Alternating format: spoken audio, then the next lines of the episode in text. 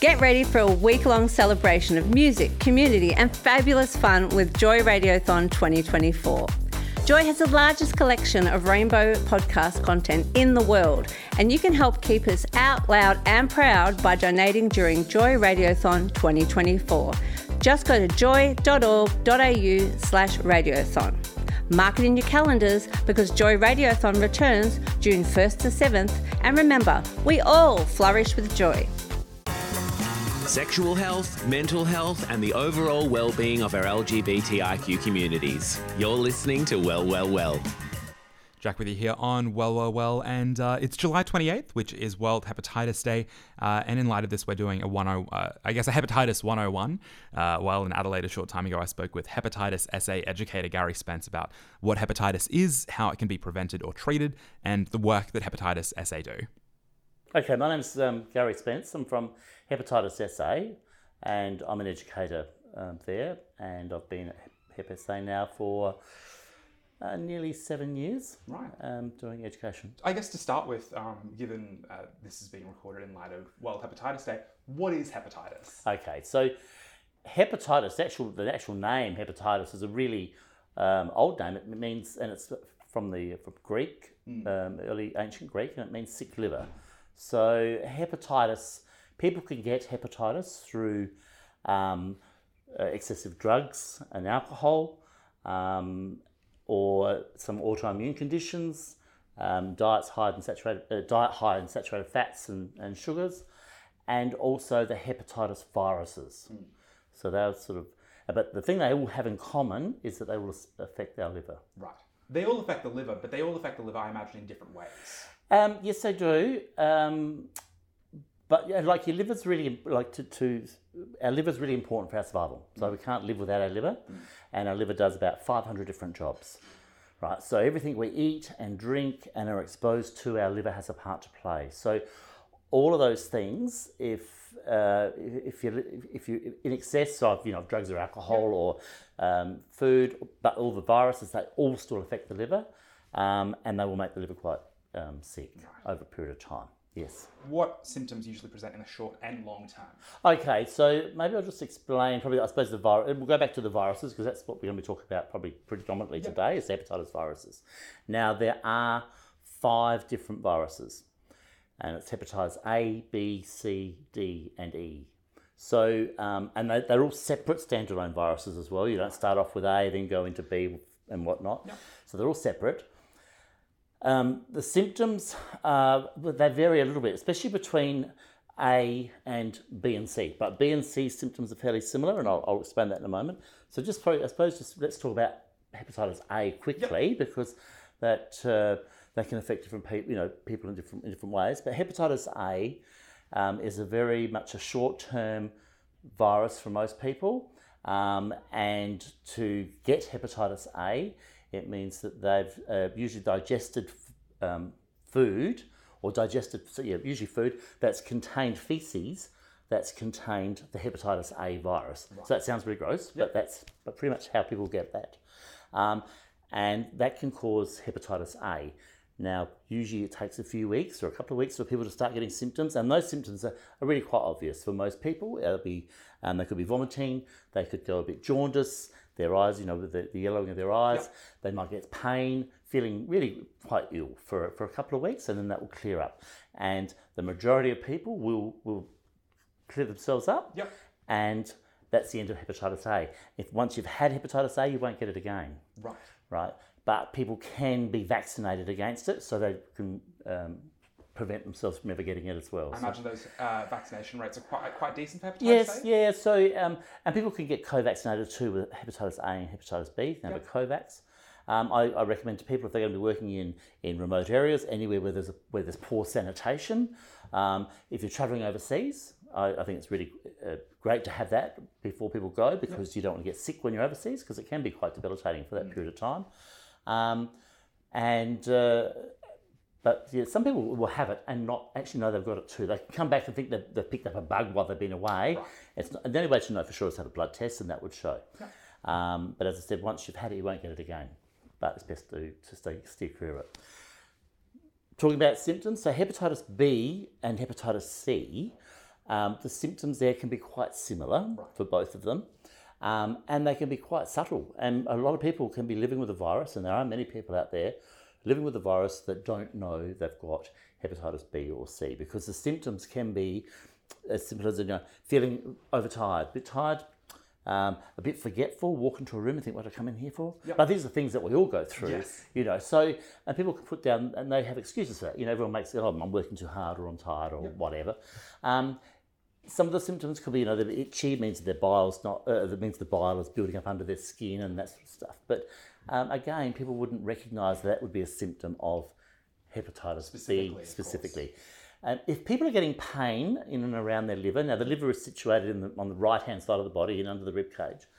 Um, if they're getting pain around the, in that area, or they're feeling nauseous or um, vomiting, um, then you usually know that there's something wrong. But a lot of people don't always know. And as I said, these, these symptoms can come out, uh, you know, they could be living with these viruses for 10, 15 years sometimes with some people. Right, and that's so that's for both uh, hepatitis B and C. that's right. Yes, yeah, yeah. Is it the same where in, in the case of hepatitis A, um, you can get it and then you are unable to get it again? With B and C, is that No, so it's a little bit different. It so clear in the same yes, way. so with hepatitis B, um, if you if, if people had hepatitis B Yep. um, and they've got it and they've cleared it, that's the same as A. They won't get it again. They'll have antibodies in their system that would prevent that from occurring. Yep. Hepatitis C, not not the same. So um, if somebody gets hepatitis C and it's been and, and they clear it through either they clear it themselves and they, and keep in mind that only about twenty five percent of people will do that, but usually they can everyone can clear it through treatment now uh, with hepatitis C, but they don't have any active um, antibodies in their system that would prevent it happening again, so they can get it again if they're exposed to it. Yeah. Whereas hepatitis A and B, if they've had the virus and cleared it, they won't get it again. Or there's vaccinations available for hepatitis A and B, but there is no vaccination for hepatitis C. hepatitis D and E? Now, those numbers are really low here in Australia. Yeah.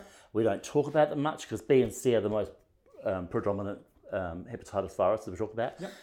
So without confusing it, we just we just don't. The numbers are really really low, and usually to have um, D and E, they piggyback onto one of the others, and so we just there is a you know that we there is aware that it's out there. Yep. But if somebody was having uh, issues with their liver and they had hepatitis, they would certainly be monitored for that as well. So that, but it's not something that we that, that is an issue for us at this point in time. There is a vaccine for hepatitis A and B. You mentioned not C. Not C. There is no vaccination available for C. Um, you mentioned that hepatitis A, you um, can come across the virus uh, through feces, I believe, is what you said. yes. Um, how can hep- uh, transmission of hepatitis B and C take place? Okay, so hepatitis um, B. We'll talk about we'll, we'll talk about just hepatitis B to start with, so it gets a little bit confusing. So I'll try and just talk about B just for now. So B, um, hepatitis B is a really old virus. It's been around for a few thousand years. Yep. So it's uh, really it's quite entrenched in our in communities. You know, it's been around for a long time, and um, to get hepatitis B, to you it's a blood to blood borne virus. Yep. Right, so it's going from the, the blood of an infected person into the bloodstream of, of somebody else. It's also um, it's in sexual fluids, so there's an it can be transmitted through um, through unsafe sex practices. So it's classified as an STI, a sexually transmitted infection. Yep. Um, but the most um, common way, or the uh, around the world, that it's transmitted is from mother to baby Right. Okay. right? And that's what's like, and it's really quite, as I said, been really high, uh, been around for a long time, um, and so that can be stopped though. Um, so if a, a a woman is she goes she's discovers she's pregnant, she they have blood tests or part of her prenatal, and they, discover that she's hepatitis B, or she knows that she's hepatitis B already. Um, if she's having a baby, um, when that child's born, um, they've got a 12 hour window period now that that is, uh, once the child's born, it's given immunoglobulin, which is a high dose of medication, to give that child about a 95% chance of not contracting hepatitis B. Right. Without that, then that child has a really good chance of having hepatitis B for the rest of its life. But they've only got a very short 12 hour window period for that to occur. Right. Um, so, but uh, the other, you know, that's the most common way that people get hepatitis B. They also get it through, you know, sharing, like when we talk about blood to blood, it's sharing injecting equipment. Yep. Um, anything that's going to pierce the skin um, and get into your bloodstream, that's, a, that's um, certainly a common way of getting it. Hepatitis C is predominantly, um, people can be exposed to that by, um, commonly around the world, is through the sharing of um, drug and drugs, illegal, you know, it's sort of injecting drugs. Yep. Sorry. And so, and that when we talk about that, we talk about all the equipment. It's not just the needle that's going into the arm or wherever. It's it's everything. It could be the, the, the tourniquet, it could be the bag, it could be anything that's to do with that. Anything that could possibly have blood on it. Yeah. And so, and keep in mind that hepatitis C can live outside the body for up to six weeks in the, in the right conditions. It's really, it's quite a strong. And the, and the moment it's in the bloodstream, it's Yeah, so yeah, and then, but then people um, can be living with the virus and not know. They could be having it for 15, 20 years and still not know they got the virus or even longer. Yeah, Right. So, um, but they can get it through also through um, home tattooing. Um, they can get it through sharing um, um, razors and anything that could possibly have blood on it. Yeah. That's that's certainly a transmission risk. If it's you know if it's, we see this um, especially in areas where um, there's uh, in a sort of in the same prisons, for example, we see spikes at times in prisons as well. People sharing some of that stuff. Yeah. Yeah. We've spoken at, at some length now about um, viral hepatitis, but you mentioned alcohol use as well. I guess how does that come into? How Yes. is that involved with hepatitis? No, that's fine. So he- people get out. if- if the- People can get hepatitis through you know through having um, drugs or alcohol. Yep. Um, and it, that's not viral hepatitis. That's just hepatitis. The thing it has in common with the with the other is that it affects our liver. Yes. And so, uh, if somebody's drinking excessive amounts of alcohol, then they could end up with with uh, cirrhosis of the liver or liver disease, which can develop into liver cancer. You know, if, it can get really bad. So, um, and, but before it gets to that point, normally people would be feeling quite ill and sick, Yes. and they would realise that something's wrong. Um, and, and everybody gets affected by that dif- differently, but keep in mind that alcohol is, is can be a toxin to the to the liver. So excessive amounts of it, it's not going to uh, do your liver any good. So and if somebody is living with the hepatitis viruses, it's really important they keep their liver as healthy as possible. So making sure that they have some alcohol-free days, which which doesn't hurt anybody, Yeah. but also um, but to make sure they're keeping their liver as healthy as possible. The liver's quite um, it's quite a, a clever organ, and it will keep trying to repair itself and regenerate itself, and it's quite a you know it's it's a clever organ, but it doesn't always you know just it can only go do so much. So, yeah. On treatment options for hepatitis. Yes. Um, once you you said that there is a uh, vaccine available for Hep A and B. Um, once you have hepatitis A, B, or C, you mentioned that you can clear it, but is there a way to treat that before your body clears it? No. So with hepatitis A, there's no treatment. It's no there's no cure for hepatitis A. You will just your body will just repair itself. Th- That's basically what happens with hepatitis A. So the majority of people will will go, they will clear it over a period of time. Yep. And that's usually a few weeks. Okay. Hepatitis B, um, if we, as an adult, we come in, uh, we're exposed to the hepatitis B virus and we're not vaccinated, as an adult, we have a really good chance of clearing it on our own anyway. Okay. Right? It's quite because our immune system is stronger. Quite robust, yes. Yes. Small children, babies, that's what I was saying before about, you know, when they've got a really low chance of clearing it on their own. That's why they're given that medication when they're born. Yep. Because their immune system's not strong enough to fight that, right? So, if, as, as an adult, if we come in contact with the virus, um, we would clear that within usually a six month to 12 month period. Okay. If we go past that time and we've still got the virus, and usually it goes on to become a lifelong A chronic-. Well, yes, it was chronic. Yes, absolutely. It starts off as acute and then it goes into chronic. It's a lifelong condition, um, but there's no cure for hepatitis B, right? So, what people, what we, but that, that, what we need to do though is keep in mind that if somebody is living with hepatitis B and they haven't managed to get, you know, get rid of it on their own, Yeah. um, they can live a, a reasonably normal sort of life. But it's really, really important that they um, see their doctor every six months to check on their liver. And they'll do that through a, a fibroscan, which is a scan of their liver, um, probably about once a year, but also they do it through blood tests as well.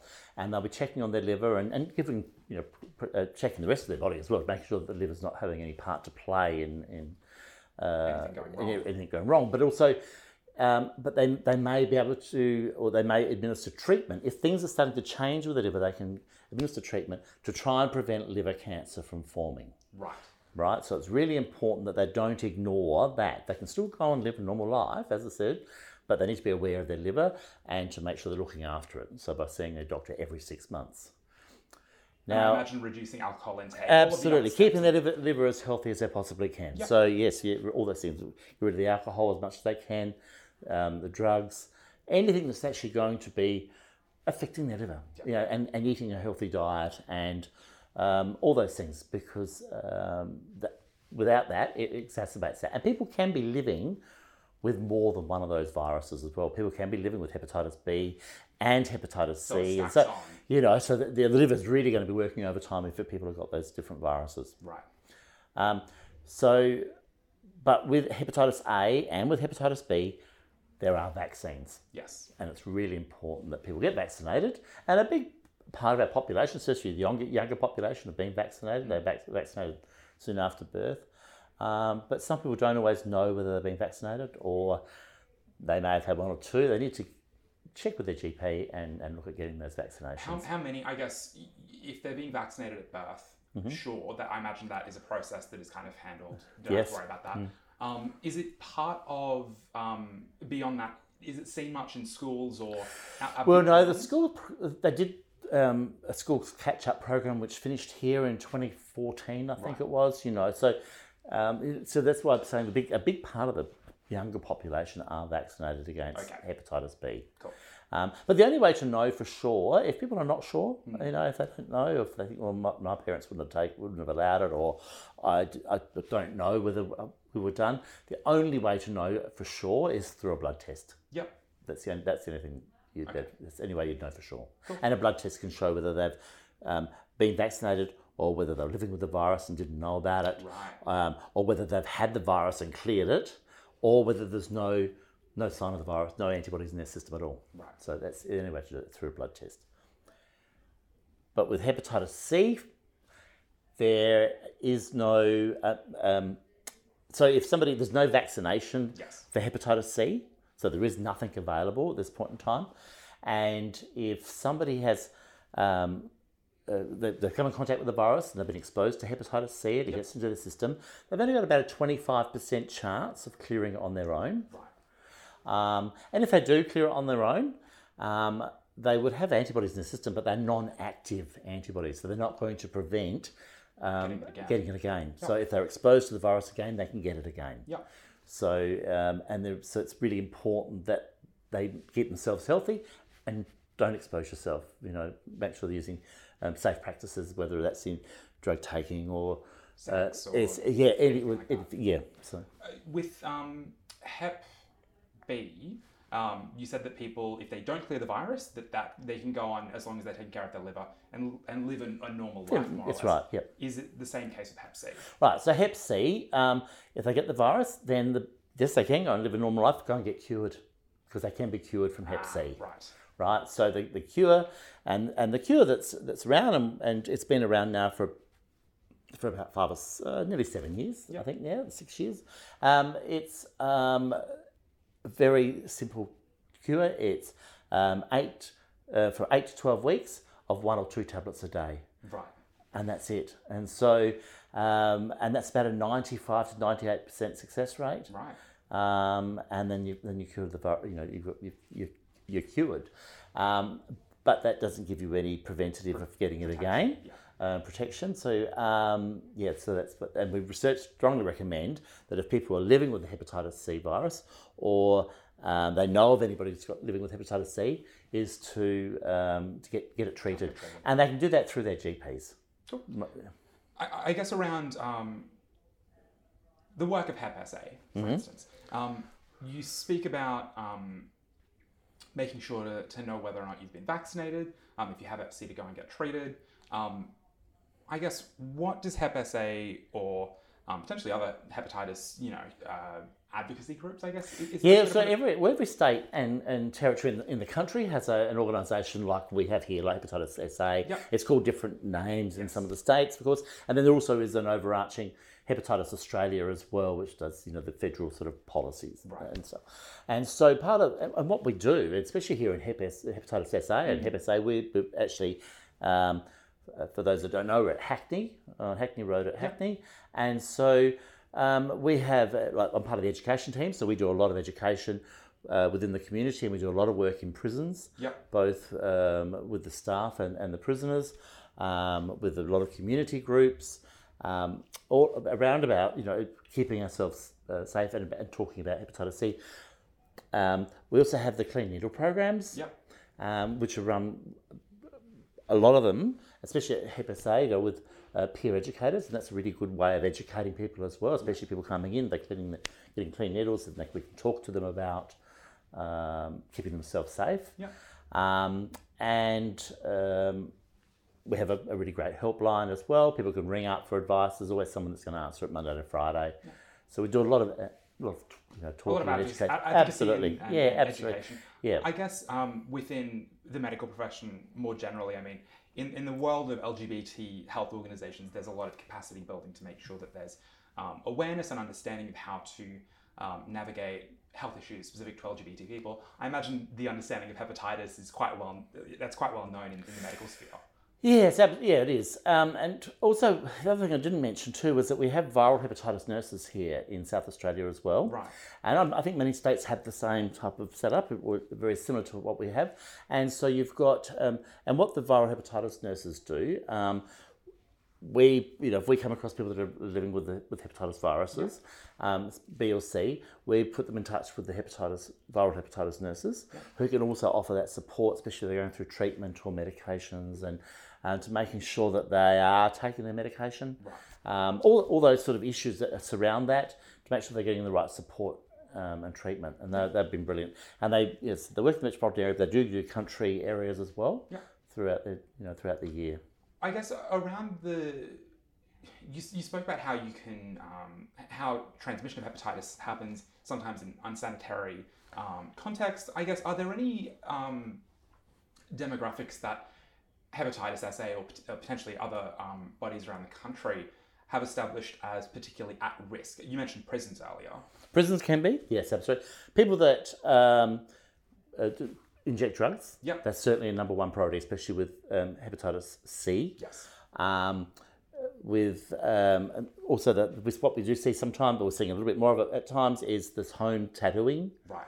right? That's really anything that's potentially, if, if it's home tattooing, if they're using it on themselves only, it's not a risk. Yeah. But if they start sharing that with other people, uh, it does become a risk factor. So basically, when, we, when I'm talking and we're educating, it's it's all about making sure that we treat everybody the same. We're not being discriminative against anybody, and it's making sure that we treat everybody's blood like it's potentially infectious, Right. and then we keep ourselves safe as well because we always have to keep in mind that that person, that other person, may not even know they've got something wrong with their blood.